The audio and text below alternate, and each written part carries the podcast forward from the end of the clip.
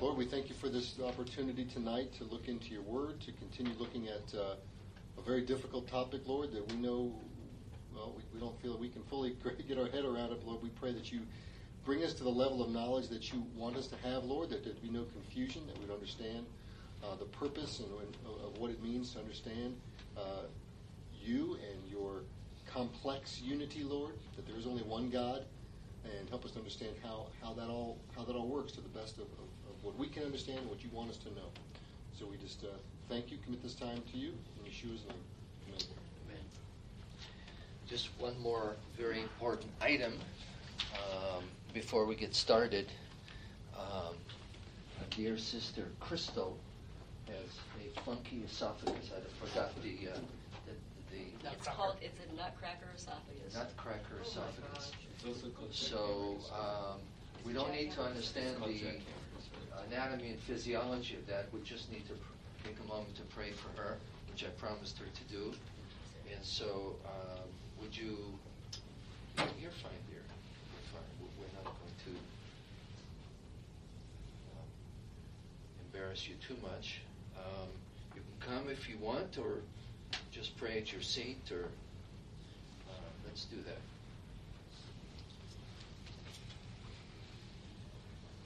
Hallelujah. Thank you, Lord, that you're well aware of what's going on with Crystal's um, uh, esophag- esophageal issues. And uh, thank you, Lord, that you have answers. Thank you, Lord, even for how you use our misadventures, Lord, our challenges uh, for your gracious purposes, Lord, to work redemptively, more fully in our life. And so we pray for that, Lord, that any, that through all of it, you would receive much honor and glory. We pray, Lord God, that you would touch the lives of people that she comes in contact with. And we pray, Lord God, that you uh, would pour out your love and your healing touch on your daughter. Lord God, that she would be uh, strengthened more fully equipped uh, to do all that you've called her to do.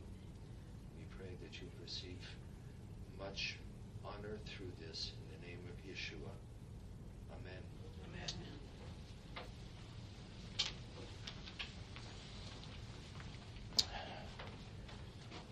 Okay, um, you might ask why devote a couple of Wednesday nights to talk about Yeshua's deity.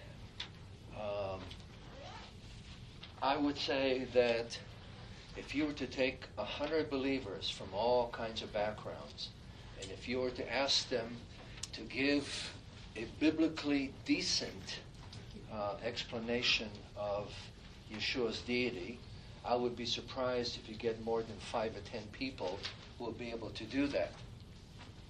Um, and so for us, it isn't about showing the extent of your knowledge or anyone's knowledge. For us, there are some very practical issues that necessitate us knowing, having a basic handle on Yeshua's deity, other than just saying he is God. Um, so I wanted, first of all, to start. Uh, Rabbi David did some of that uh, last Shabbat, uh, last Wednesday, excuse me. Um, but there are a number of reasons why that needs to be the case, why we need to have a clear grasp of Yeshua's deity. One is that, first of all, is the fact that Yeshua has to be worshipped. Um, you may take that as a basic, uh, but in Philippians chapter 2, we have the goal, and the goal in Philippians 2 10 and 11 is. Anybody can quote? Is that the- the humility? No, it's not the humility. That's earlier. Let's turn to it. Philippians 2 10 and 11. And I expect you all to have it memorized by next week. There's this grim silence, like Philippians 2. Uh, what's that? All right, Philippians 2:10 and 11. Uh, let's see. This gentleman here, what's your name again, Steve? Steve, Okay. that at the name of Yeshua every knee should bow, in heaven and on earth and under the earth, and every tongue profess that Yeshua the Messiah is Lord to the glory of God the Father. Okay, so uh, does this constitute uh, every knee in heaven? Well, we're not in heaven yet, but we're not under the earth, but we're on the earth. So that means that part of our worship uh, life means that we learn to give honor to Yeshua. Okay? Uh, Revelation chapter 4 and verses 9 and 10. Then we'll zip over to Revelation chapter 5. And let's first of all start with Revelation 4 9 and 10. Sir. And when the living creatures give glory and honor and thanks to him who sits on the throne, to him who lives forever and ever, the twenty-four elders will fall down before him who sits on the throne, and will worship him who lives forever and ever, and will cast their crowns before the throne. Can I sing? Sir? Can I continue? It says saying. You may What are they saying? Worthy are you, our Lord and our God, to receive glory and honor and power, for you created all things, and because of you, they will they will they existed. Your because of your will they existed and were created. Okay, so who is he who sits on a throne? Yeshua. Are you sure? Yes. Maybe. Sitting on a throne on the right Oh, wait a side second, of is this Father. God the Father and how he hands the scroll over to Yeshua? Well, maybe. You tell me. Uh, you have someone who is presented uh, visually without any absolute any uh, uh, distinguishing features physically. In other words, what you see of whoever it is that sits on a throne is you have description that uses um, precious jewels. So, first of all, what does that tell you? The precious jewels. He's royalty. He's royalty, he's precious, and what you have is things that are like. You do not have any specific um, visible designation of, of whoever this person is. So remember what Scripture says no one has ever seen God at any time. But it also says here, for thou hast created all things. Correct? And it says in John one, that the Word created all things and he is now in the flesh. Well, hang on. We, we'll, we'll, we'll get to that. We're trying to identify, to come up with the identity of him who sits on the throne, who lives forever and ever. Well, this is obviously referring to God. Okay? Uh, then come over to Revelation chapter 5, verses uh, 12 and 13. And would our Revelation reader continue, please? Is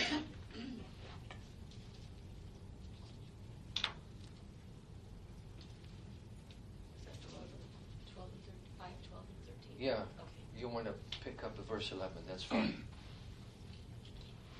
Then I looked and I heard the voice of many angels around the throne, and the living creatures and the elders, and the numbers of them was myriads of myriads and thousands of thousands, saying with a loud voice, Worthy is the Lamb that was slain to receive power and riches and wisdom and mighty and honor and glory and blessing. And every created thing which is in heaven and on earth and under the earth and under the earth and on the sea and all things in them I heard saying, To him who sits on the throne and to the Lamb be blessing and honor and glory and dominion forever and ever. And the four living creatures kept saying Amen, and the elders fell down and worshipped. Okay. So, first of all, we need to, to come to terms with the fact that this is way beyond us.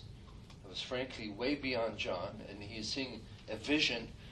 Um, so, we have someone who looks like the Lamb, okay, and, and you can identify that this individual looks like a lamb, unlike just shadowy uh, outlines of him who sits on the throne.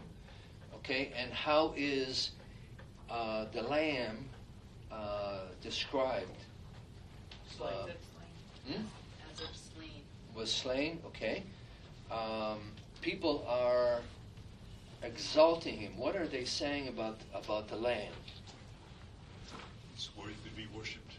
He's worthy to be worshipped.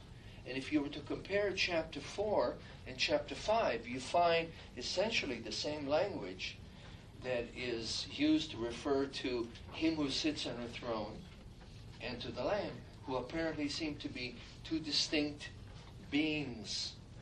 And I realized that it is okay to say, you know, some of this flies over at Mach 15. That's okay. Uh, part of our trouble as believers is when we try to dive into mysteries that are not our business to dive into. And and remember that um, our understanding of Scripture is that God is not revealed by our logic and deduction. Rather, God reveals Himself and gives us as much bits of information as He feels we need to have.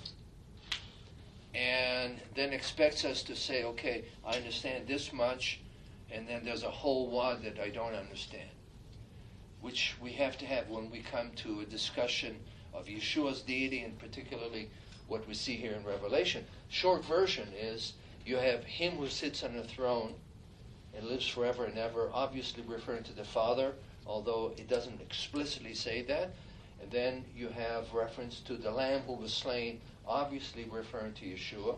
And both of them are receiving the same kind of worship.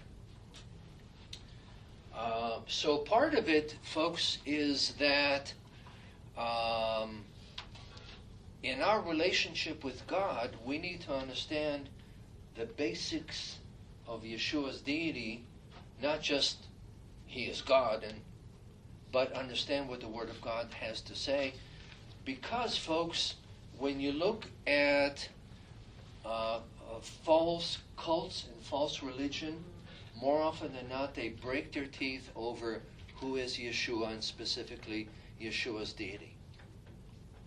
Um, and, and you find that people stumble over that because they can accept his messiahship, uh, but when it comes to his deity, that's it. And particularly if you're someone who comes from a Jewish background, that's basically a line that people often don't want to cross because they don't understand what the Word of God has to say. And so last Wednesday, David spent a lot of time showing what he calls the God sightings in the flesh, visibly, all kinds of occasions when somebody, someone appears um, visibly, and when he is done doing whatever it is that he does, the person who sees them says, Whoa, this was God. And we have a number of those, such as uh, Abram and the three visitors. Remember Genesis 18?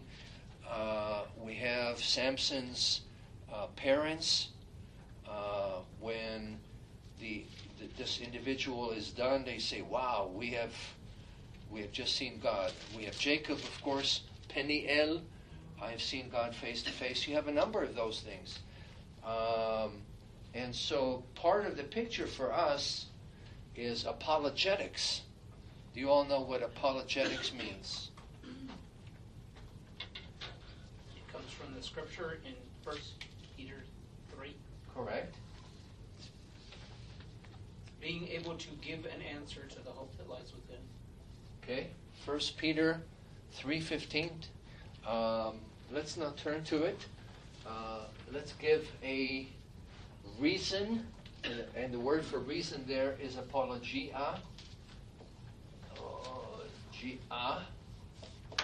And and what Peter is simply saying is, especially in a culture where believers are pressed and persecuted, you need to be able to give a decent explanation of why it is that you believe so that you don't end up doing what the Mormons do and, and who, who say, I believe such and such because I have a burning in my bosom.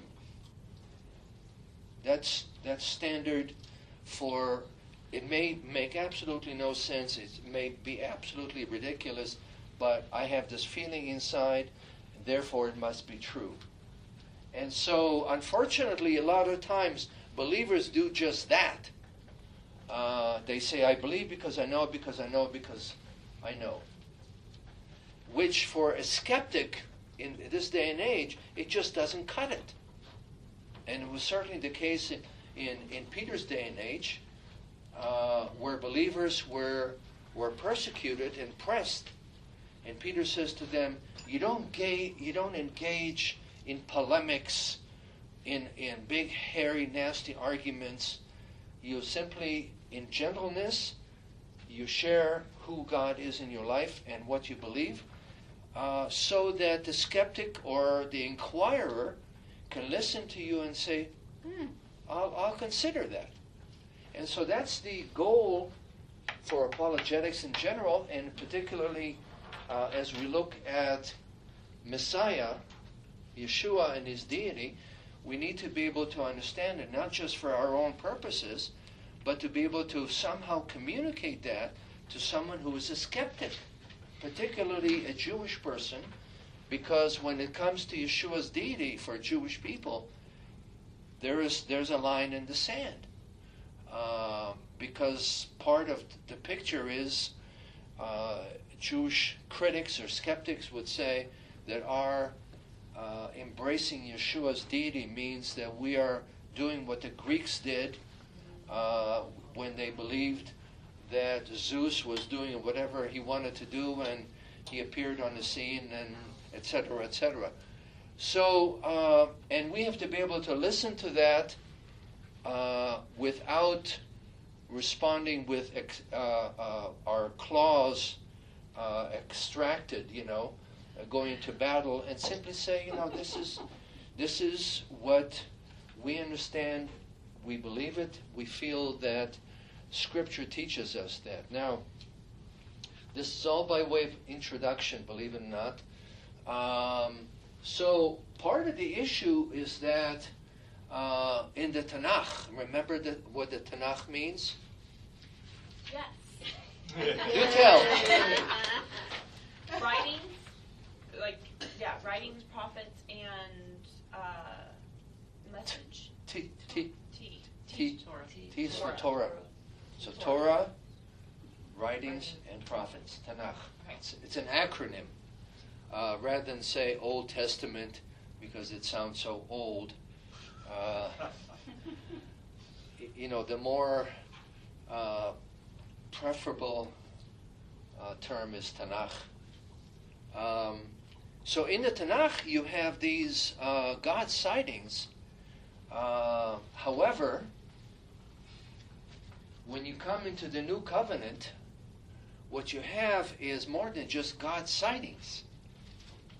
And we have to be able to in- incorporate that and say more than just Yeshua's God in human form, but rather be able to somehow say Yeshua is deity, he's God, um, and then have something in in Scripture that gives some validity to it without feeling like we have to explain everything. And it's okay, by the way, folks, to say, I understand this much, and, and the majority of it is a mystery.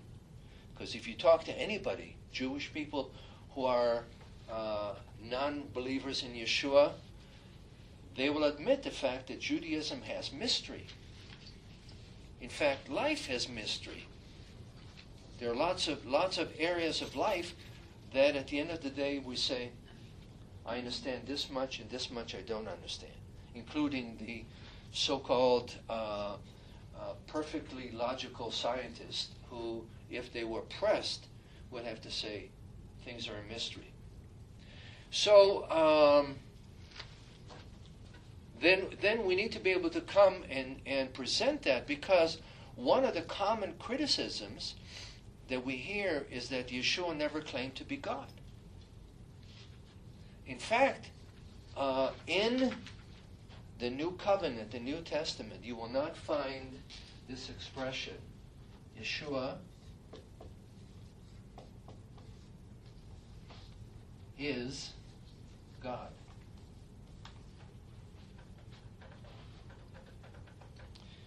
Um, why? Why do you think it does not explicitly say Yeshua is God?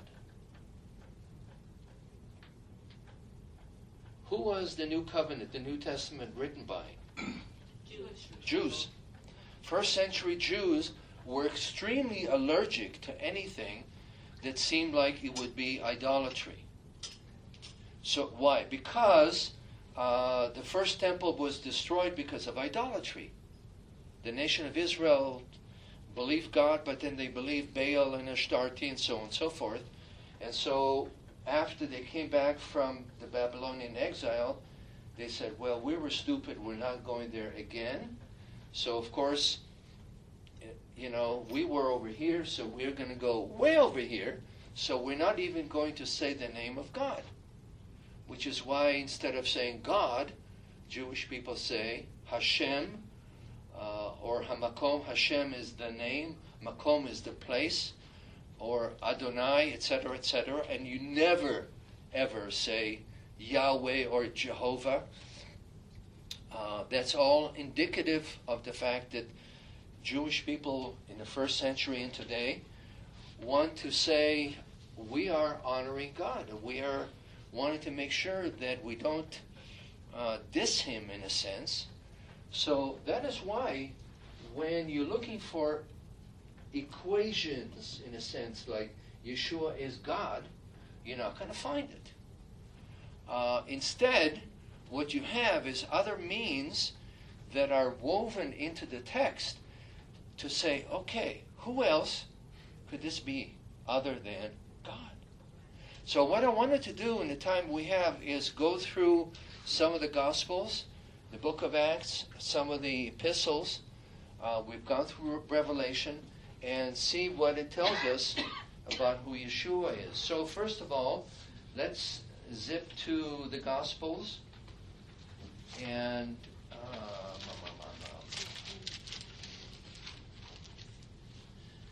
let's begin with uh, Matthew chapter 9.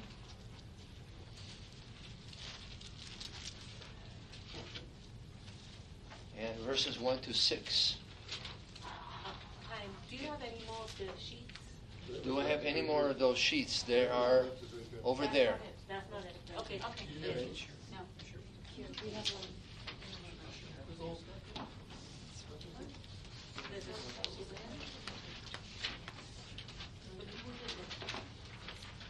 It's my son's, but he's on the floor. He's not using it. I had the feeling that I was OU of little faith, but in any event, yes, I humbly apologize. Uh, Matthew chapter 9, and let's have our um, Trinidadian, one of our Trinidadians, uh, read that to us. So you have it. Nine? Chap- chapter 9, verses 1 to 6. All right. After getting into a boat, Yeshua crossed over and came to his own town. Just then, some people brought to him a paralyzed man lying on a cot. And seeing their faith, Yeshua said to the paralyzed man, Take courage, son, your Excuse sins me. are Yeah. forgiven. Please come in, make yourself comfortable. All right, thank you. Then some of the Torah scholars said among themselves, This fellow blasphemes. And knowing their thoughts, Yeshua said, Why are you entertaining evil in your hearts? For which is easier to say, Your sins are forgiven, or to say, Get up and walk? But so you may know that the Son of Man has authority on earth to pardon sins. Then he tells the paralyzed man, Get up, take up your cot, and go home. Okay? So here, um, why don't you continue another uh, another verse? And when the crowd saw it, they were afraid and glorified God who had given such authority to men. Okay? So, what you have here is something that in first century Judaism would be considered blasphemy. Okay? As we will see in a couple of on a couple of occasions, blasphemy um, in first century Judaism was a capital offense. In other words, you couldn't do anything worse because you committed blasphemy. You were coming and um, speaking against who God is. And as far as they were concerned, that was it. Uh, you're worthy of death. And Yeshua does what is absolutely unforgivable in first century Jewish mindset that he not only heals the person, and he basically says healing this guy was, was small potatoes, the big deal really is forgiving his sins. In fact, he uses the healing as an expression of the fact that he has authority to be able to forgive sins. Um, let's uh, look at Matthew 26.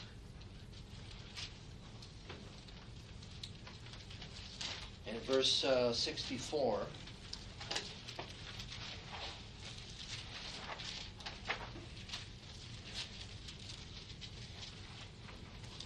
And by the way, I, we're not going to cover everything that's in the notes, so you can go over that. Um,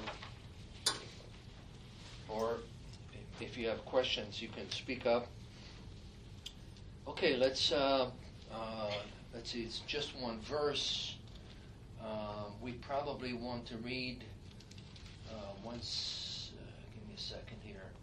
One or two verses leading up to it, because we know that a verse out of context is a Pretext. pretext. My goodness, we're well trained. 62 maybe? Uh, okay, go ahead, Michael. And the high priest arose and said unto him, um, did, Are you an- answering nothing?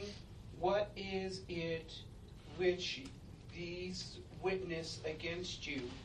But Yeshua held his peace, and the high priest answered and said unto him, I adjure you by the living God that you tell us whether you be the Messiah, the Son of God. And this is the verse. Yeshua said unto him, You have said, Nevertheless, I say unto you, um, oh, hereafter you sh- um, you sh- shall you see me, shall you see the Son of Man sitting on the right hand of Haguvara, the power, and coming in the clouds of heaven. Then uh, to 66. Then the high priest uh, ripped his clothes, saying, He has spoken blasphemy. What further need have we witnesses? See, now all of you have heard his blasphemy. More? Um, let's see, give me one minute. Um, What do all of you think? They answered and said, Yes. He is guilty of death. That then did That's they. fine, Michael. Okay. Thank you. So here's the situation. Uh, I'm sure you've read it before, maybe. Um, Yeshua is in front of this kangaroo court, um, which, by the way, transgress all kinds of uh, legal standards, including how um, a person was to be tried by the Sanhedrin, which was the supreme court of the land, um, Like meeting at nighttime. like meeting at nighttime. That's correct. For instance. Hmm? I said, for instance. For instance, yes. So uh, they ask him if he is the Messiah. And by the way, this is one of two uh, references in the Gospels where uh, Yeshua comes out more or less and says, Yes, I'm the Messiah. The other one, of course, is to the Samaritan woman. Okay? So here, Yeshua doesn't deal with the Messiah aspect so much because their view of Messiah and his view of, of Messiah were polar opposites. They were expecting um, a political ruler who would come get rid of the the, the, uh, the Romans, the bums. Um, but Yeshua wanted to uh, sharpen the point here, and he he tells them, "You will see the Son of Man sitting at the right hand of Mighty and coming on clouds of, of heaven." Now, if you are familiar with um, an apologist named, um, I just I had a senior moment here. Uh, no, uh, who said uh, Yeshua could either be a lunatic or be C.S. be. Hmm? C.S. Lewis. No, not C.S. Lewis. C.S. Lewis of Paul Tolkien. Okay, uh, there were a number of people. In any event, um, Josh uh, Josh McDowell. McDowell, thank you. No, um, who basically said either this guy is stark raving mad, in which case he needs to be locked up, or else, as bizarre as it sounds, it's true. Now think about being in front of, of the Supreme Court of the land and saying, You're gonna see me sitting next to next to God. And he doesn't just stop there he sharpens the point even more by saying, You will see me come on clouds of glory. Now, where did Yeshua get that? Obviously, he knew all the facts, but you may enter there. Um, Daniel, Daniel chapter 7. Hello? The book of Daniel? Yes? Yes. Chapter 7, verse 13 and 14.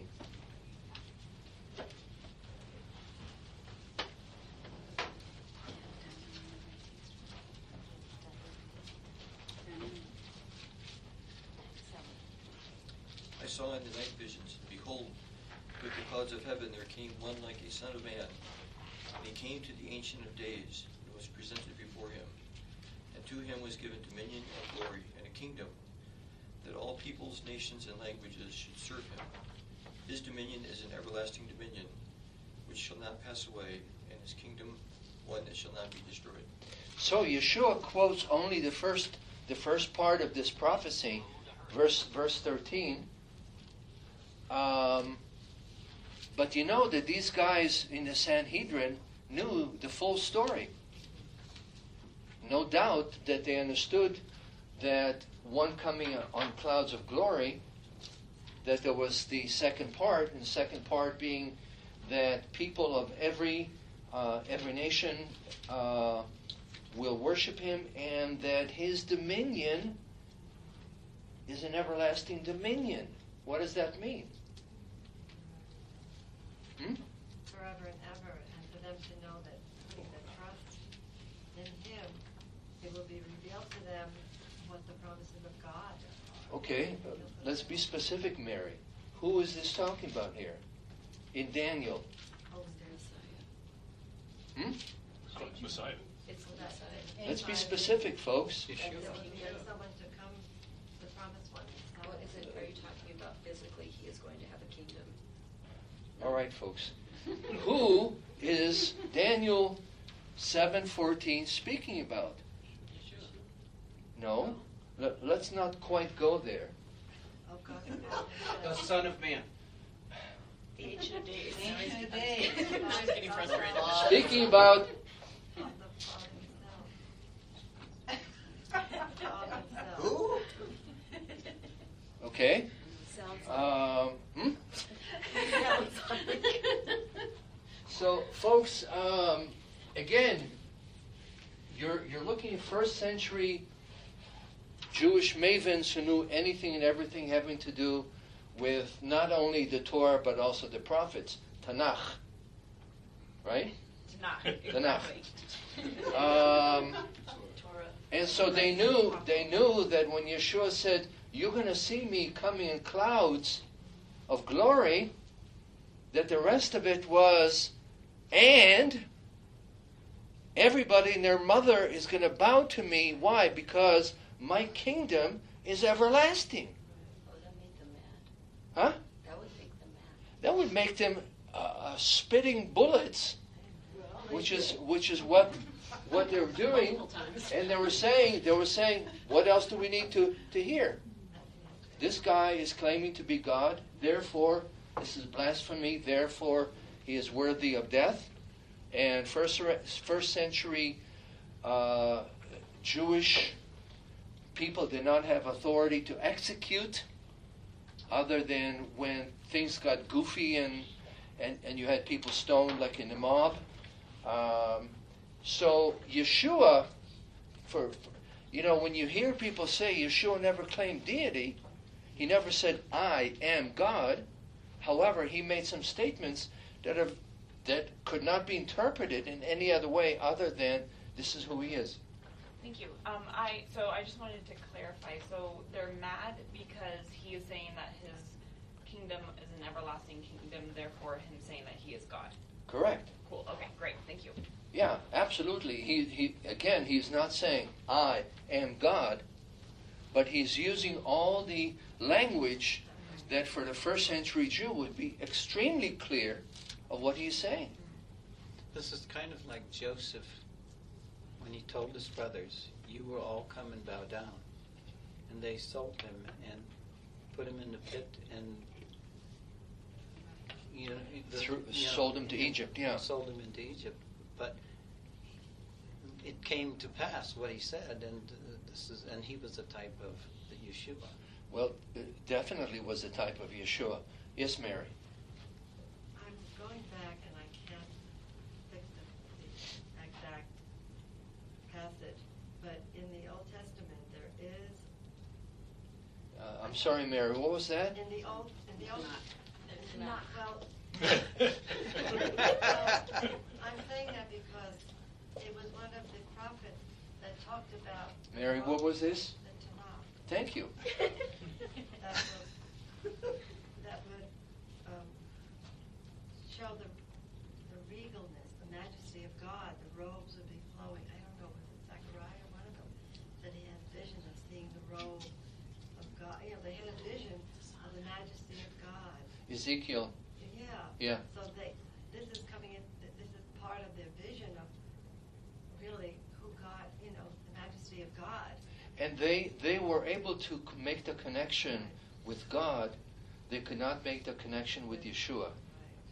And you see, this is, again, we're coming back to ap- apologetics, not in the sense of wanting to argue anybody to death, but for the people who say Yeshua never claimed to be deity. All right, we want to look at a couple more passages. There's a ton more, uh, but we'll a couple of places in in John. So let's turn to John 8:58.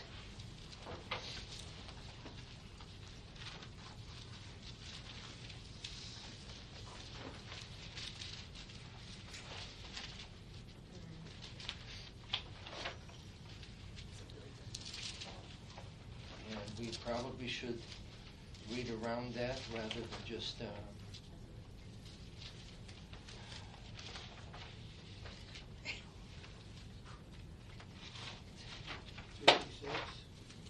um, yeah, let, let's. Um,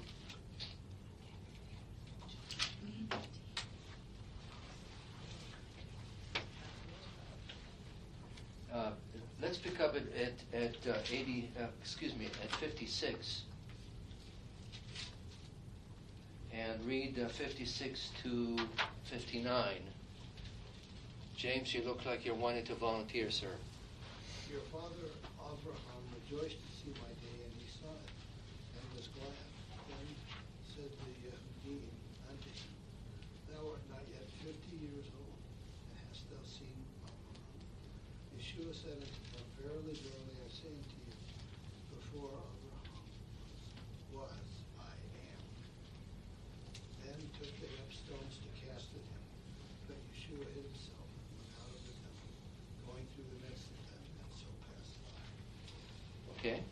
So again, put yourself in their shoes.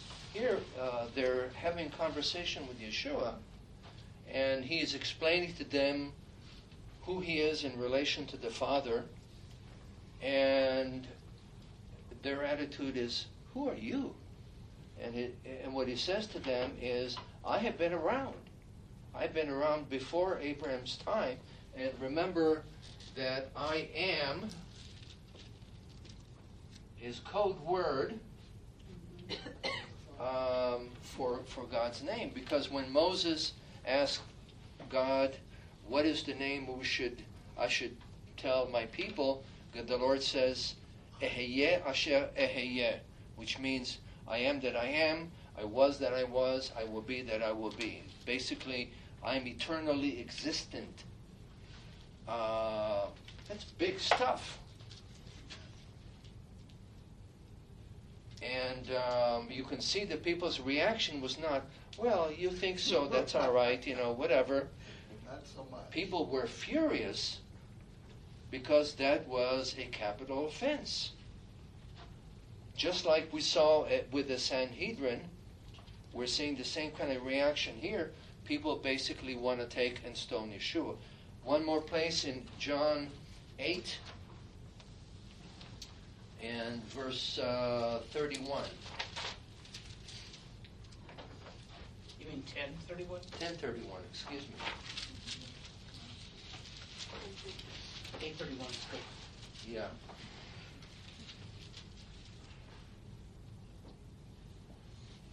I'm assuming we want to back up again. Yes.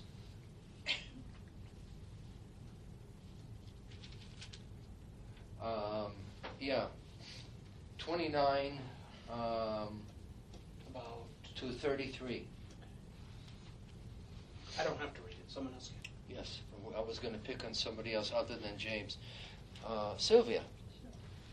My Father, who has given them to me, is greater than all, and no one is able to snatch them out of the Father's hand. I and the Father are one. Again, the Judean leaders picked up stones to stone him. Yeshua answered them, I've shown you many good works from the Father. For which of these are you going to stone me? The Judean leaders answered, We aren't stoning you for a good work, but for blasphemy. Though you are a man, you make yourself out to be God. Now, again, uh, as C.S. Lewis and Josh McDowell and all these other guys were saying, you, you, you see an average, ordinary guy, and uh, again, understand that there was nothing spectacular about Yeshua physically. You couldn't tell him apart from any other first century Jew. In fact, that's why Judas had to come and kiss him, so that he would stand out. Because there was nothing on Yeshua that says, I am Yeshua. So, so um, again, an ordinary looking guy, and he stands there and says, I and the Father are one. Now, first century Jews, and as well as Jew, Jewish people today, refer to God as our Heavenly Father. You know, Avinu Shebashamayim. However, you will never in a zillion years hear someone say that our Heavenly Father and I are one. Why? A, this takes us back to the Shema, to uh, Deuteronomy 6 4. Hear, O Israel, the Lord our God, the Lord is one. And for a person to say, oh, by the way, that's me. I don't know, that just struck me as ludicrous. When Well, that it, it is extremely ludicrous unless it is true. Unless it is true. And so people are picking up rocks.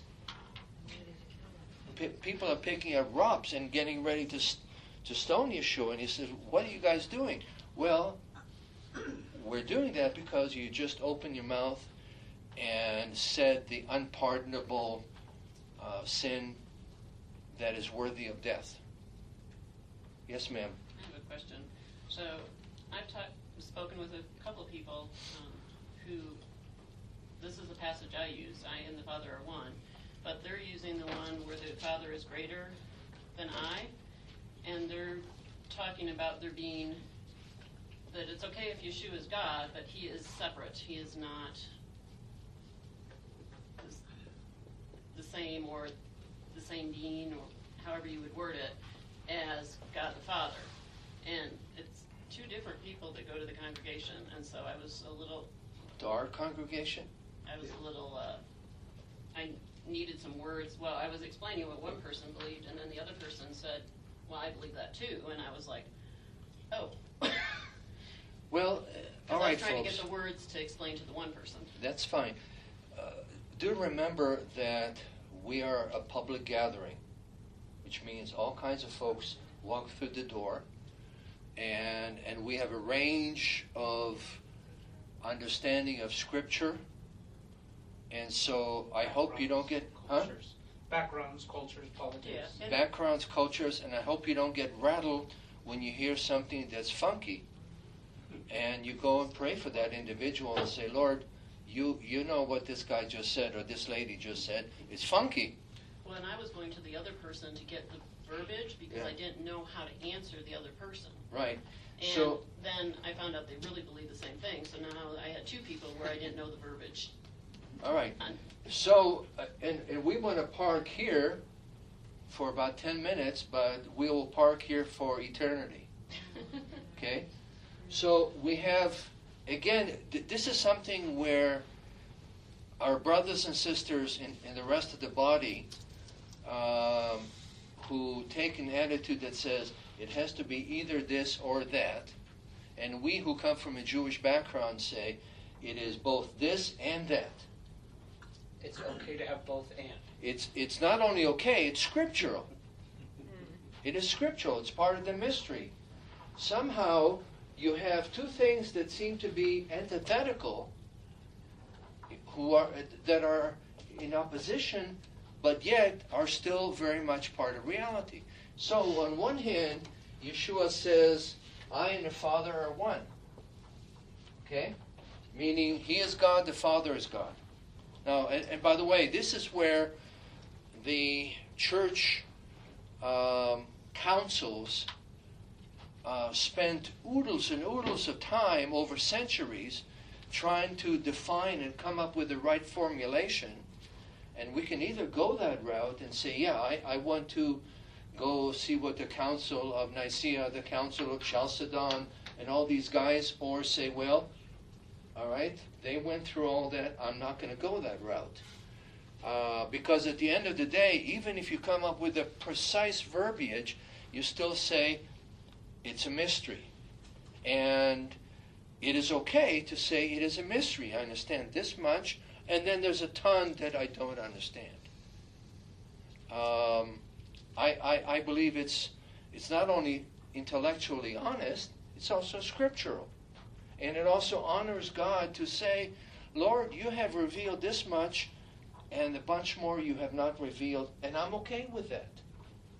Uh, so, you have on one hand Yeshua saying, I and the Father are one. On the other hand, he is saying, the Father is greater than I.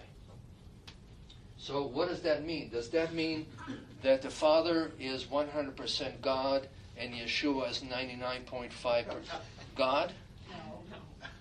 Okay, he does not mean that. All right?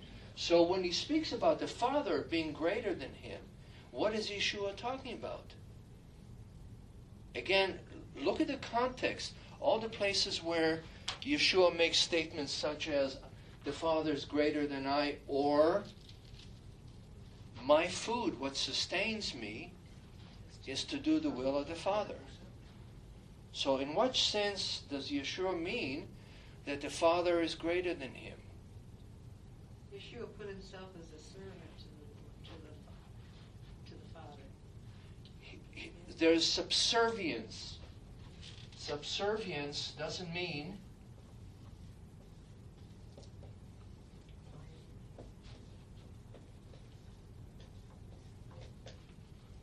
subservience doesn't mean that there's inequality.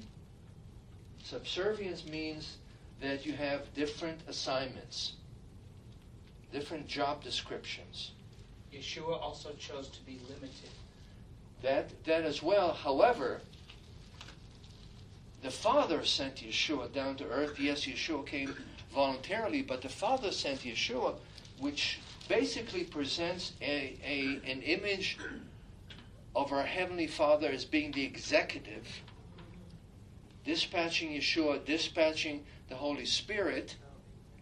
Um, and so you have subservience, which doesn't mean that you have inequality. So let me use a somewhat touchy example here. Um, where you have a healthy marriage, uh, you have what I understand the husband's role is to love sacrificially and to lead and to be the head. And you have the wife's responsibility also to love, but but to be subservient in a sense of saying, um, when push comes to shove and we need to make some significant decision, even if I don't fully agree with you, I want to tell you how I feel so you, you hear and, and process it. But at the end of the day, if you feel led to go in a diff- different direction, I'm okay with that. Now, I know there's beaucoup dialogue and a dispute about that, even among our beloved mishpacha. So I say that carefully. However, in situations where there is um, husbandly leadership, does that mean that there is inequality? Because Scripture says that uh, both men and women are co heirs of the kingdom of God. In other words, we share the kingdom of God equally. And, and we are partners in the kingdom of God and so on and so forth. So that's, that's where people really break their teeth in this area. I have a question on that one. Yes, ma'am. Using that as an example, though, the husband and wife are two beings. Right? They're not one. Correct. So that's In marriage, they become one. And and and as as she said, the word echad means not necessarily a singular item, but can refer to to a couple. You know, you can have mishpacha achat, one family. Where did where did Eve come from? Uh, let's let's let's not go Out of that route, out please. Of, out of Adam. Um, Uh, yeah. So one, I think sometimes people, in our day and age, and always, we like to butt heads on this, but the world at large will never see who the Lord really is if you do not have a functional spiritual relationship of marriage. If the, if the, the man is not the head and the woman is not subservient, you don't actually see what real love looks like. Yeah. And, and, And I mean, Yeshua was the ultimate subservient individual. And Yeah. so it's actually a privilege as a wife to be like, like Yeshua, just, okay, we're merging that way. And, and, and, and by the way, that's where, where Paul goes when he talks about the marriage. He says the husband and wife are like Yeshua and the rest of the, and the body. Um, and so I realize that there is, uh, this is negatively charged phrase, and yes, I could have been, could have used a, a, a softer expression, but we have to use that in order to, to understand who Yeshua is. Um, and and we talk about one at the same time. Uh, you look at the fact that Yeshua and the, the Spirit of God uh, are distinct. Uh, I don't like to use the word persons, uh, beings, uh, whatever. you- Manifestation. huh? Manifestations. Ma- it's more than manifestations, definitely more than man, because it's not just manifestations that God chooses to appear this way, this way, and this way. That's modalism. Well, no, there is a um, messianic congregation. Actually, they call themselves Orthodox Jewish Messianic, whatever. But they said um, God is one with three distinct manifestations: the Father, the Son, and the Spirit. Okay. we can arm wrestle over the particular designation, manifestation, being, persons, whatever. The, the A, it is a mystery beyond our pay grade. Even marriage is called a mystery. Even Because marriage, it is. it's so it's beyond our it's beyond our pay grade. There's no shame in saying it is a mystery. I understand this much, but we're talking about the fact that Yeshua is one with the Father, equality. Uh, we're talking about a distinction of function, different. I know. I see your hand, honey. Uh, distinction of uh, function, you know, and so uh, Joe and I, for instance, our attitude is we have different assignments. We've all been given different assignments. Doesn't mean that we're unequal. We have different assignments. Um, I was going somewhere with that. And so the, the, the short version is that you find the same thing in reference to the Spirit, to the Holy Spirit, because the Holy Spirit is described not as an it, uh, and him, not in a sense of gender, but him in a sense of uh, distinct being who displays emotion. He is grieved, displays will. He says to uh, the disciples in Antioch, set apart for me, so and so. Uh, and the, the Holy Spirit gives the gifts according to what he's, he sees fit. So again, we have distinction of function, but equality. Now you've been patient, honey. Well, nope, you just said it. That very last sentence. It's not inequality, it's different quality. Yeah. Different function. Okay. Um, I know I'm to be kept honest and finish on time. Uh, Sorry about that. That's all right. Um, look, um, this is something we we need to embrace. It's a mystery uh, for ourselves, for our relationship with God. It's a mystery that we need to embrace for the sake of interested folks who are not yet believers, who have legitimate questions, and and we need to be able to explain. Uh, give a reason, a gentle reason for the hope that is within us. Seriously, folks, as you have issues that stick in your craw and like are like an undigested knish in there somewhere, um, let me let. explain some of that. A knish is Jewish food that that is not always easily digestible. All right. Um, you you simply say, Lord, this is really bothering me, and would you please give me as much information as I need in order for me to grow into maturity in you? Make it God's problem so that He can somehow convey the information cognitively, emotionally, spiritually, whatever, so that at the end of the day you feel like saying, okay, it's not that I necessarily know a whole lot more than I did before, but somehow God did something in me and I'm okay with it. Hmm. All right. So, Rabbi David, would you finish for us, sir?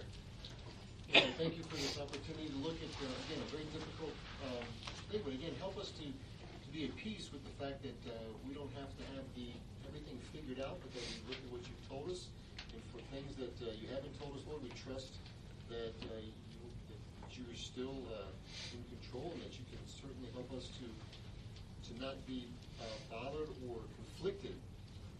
That's not your aim or your goal. So we pray that this information would simmer, would take root, that we would gain more comfort in, uh, in knowing that you have all the answers and we do not have to have all the answers, uh, but that we are able to study and, and go up to the point that you've revealed to us. So I pray that uh, what has been revealed to us, Lord, would lodge deeply in us, and that we would keep uh, keep an open mind and spirit for, for anything further that you have to, to, to teach us in this matter of, uh, of how this whole thing works with regard to, to uh, how, how you manifest yourself, Lord, how you show yourself to us.